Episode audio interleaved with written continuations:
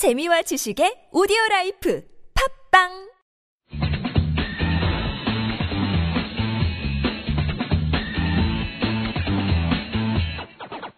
여기는 김병진의 입시교실입니다. 어, 또 오랜만에 인사드립니다. 어, 그 2017학년도와 관련해서 수시 접수, 원접수가 뭐 끝난 지 꽤 됐고요. 어, 몇몇 대학들은 이제 뭐 합격자 발표 또는 1단계 합격자 발표 뭐 이렇게 나오고 있는 상황입니다. 어, 정시 수능을 앞두고 있고 그리고 정시를 이제 생각을 해야 되는 뭐 저희 같은 사람들은 어, 뭐 수시 분석도 해야 되겠지만 정시도 이제 고민을 해야 되는 그런 시점이고요. 그래서 사실은 어, 생각하거나 자료를 봐야 되는 게 많은 시간이 지금 시간일 수 있어요. 요즘의 시간들. 그래서 2017학년도도 보고 있지만 2018학년도도 이렇게 좀 보다가 음, 예, 뭐 이것저것 그 굉장히 많은 분들이 아직도 어, 아주 뭐라 그래야 되나 음,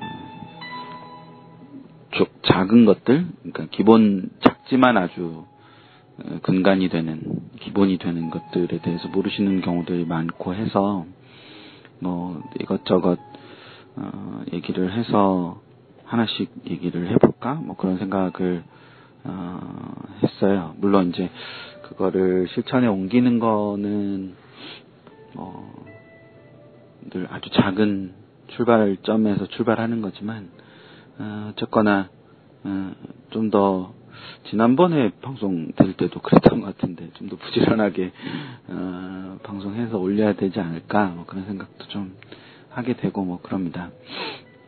어, 오늘 드릴 말씀 뭐 1, 2학년 학부모님들 또는 중3 학부모님들께서 좀 눈여겨 들으셔야 되는 것 같고 어, 그러니까 그 대입 예고제라 그래서 며칠 전에 그런 기사도 났는데 그 대입 예고제 3년 예고제라고 하죠. 그 3년 예고제가 어, 어떤 안정성 그 대입 전형의 안정성을 위해서 만들어진 것인데 어, 뭐 전형을 수정한 학교가 또는 전형이 전형 내용이나 뭐 이런 것들을 수정한 전형이나 내용들이 꽤 많다 뭐 이런 기사가 며칠 전에 났더라고요. 근데 음, 어쨌거나 예년에 비해서는 굉장히 그 전형의 안정성이나 이런 것들이 좀 담보가 되는 거는 사실인 것 같습니다.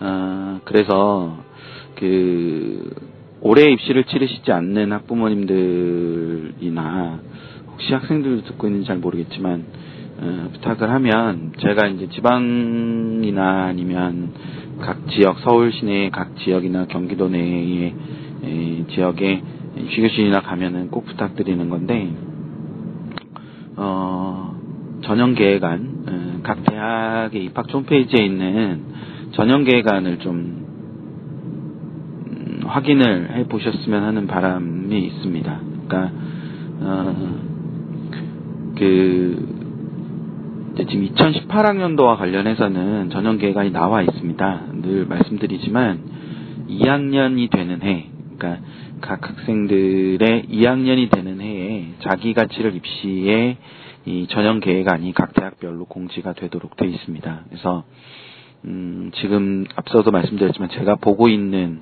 어, 요즘 좀 이렇게 깊게 보고 있는 건 2018학년도 전형 계획안들을 보고 있는데요.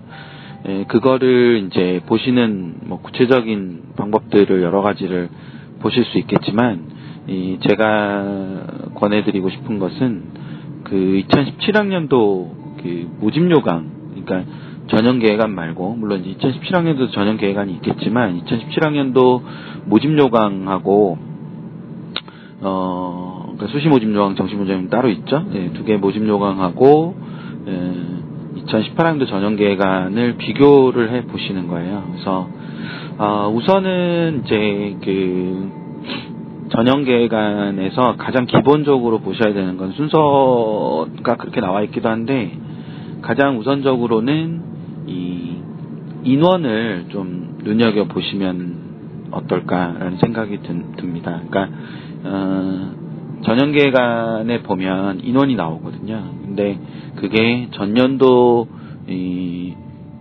수시 모집 요강, 특히 이제 수시 모집 요강이겠죠 대부분. 정시 모집 요강도 뭐 보시겠지만 그 수시 모집 요강과 비교했을 때 인원이 어떻게 변화하는가 특히 이제 관심 있으신 학과나 전형을 중심으로 이렇게 보시면 그 특정한 전형이 같은 전형이라 하더라도 그 전형이 더 강조가 되고 있는지 아니면 그냥 그대로 유지가 되고 있는지 또는 축소되고 있는지도 보실 수 있고요. 어, 특정한 어떤 학과의 같은 경우 에, 수시와 정시의 비율이 달라질 수도 있고 뭐 다양한 경우가 있을 수 있겠죠. 그래서 이, 그런 측면들을 좀 눈여겨 보시는 게 그러니까 인원을 가장 먼저 체크를 하시는 게 중요합니다. 특히 어, 인원의 변동이 없고 전형의 변동이 없다면 어, 전형 방식의 변동이 없다면 그 전형은 상대적으로 이렇게 굉장히 안정적인 전형이죠. 즉 전년도 합불 자료를 어, 바탕으로 지원을 검토하거나 아니면 전략을 구상해도 크게 문제가 없는 상태가 된다는 거죠. 그런 측면을 생각해 봤을 때 인원의 변동은 굉장히 중요하니까 제일 처음에 인원의 변동이라는 측면을 가지고 판단을 하시는 첫 번째 요소가 될 수 있겠죠. 그래서 그 부분을 하나 보시는 게 필요하고요. 두 번째는 전형 방법에 대해서, 그러니까 전형에 대한 설명이죠. 그러니까 전형 방법에 대한 설명은 냉정하게 말하면, 정확하게 말하면 전형 방법에 대한 에, 설명이 그렇게 자세하게 나타나 있지는 않습니다. 왜냐하면 그 통상적으로 전형 방법이라고 부를 수 있는 것들은 구체적인 기준들이 표현돼 있어야 하는데 그런 구체적인 기준들의 표현까지를 아주 자세하게 대학들이 해주진 않기 때문에 전형 방법의 변화라기보다는 음, 좀 더 정확히 말하면 그 전형에 대한 설명이죠. 우리가 이 대학, 우리 대학이 이 전형은 이런 이런 취지에서 만들었고 그 취지를 바탕으로 어, 이 학생들을 선발할 거다라는 내용이 나타나는 거기 때문에 그 구조를 좀 생각하실 필요가 있지 않을까. 그래서 전형에 대한 설명을 이렇게 주로 읽어보시는 형태로 어, 전형 계획안을 좀 눈여겨 보셨으면 좋겠다라는 생각입니다. 그러니까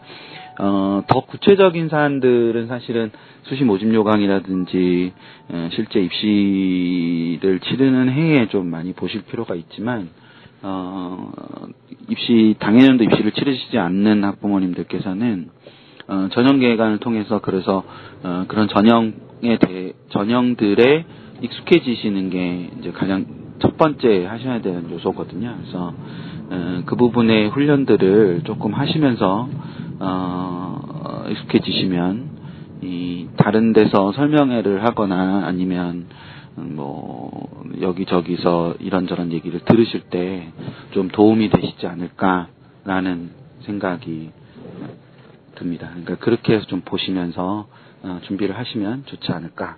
네.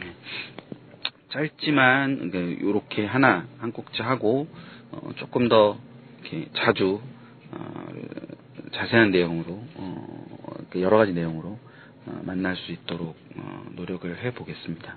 어, 다음은 다음 번에는 지금 생각하는 거는 그 각 대학들이 선행학습 영향평가 어, 보고서를 내고 있는데요. 그것에 대해서 잠깐 어, 짧게 또 한 꼭지 만들어서 어, 언급을 하도록 하겠습니다.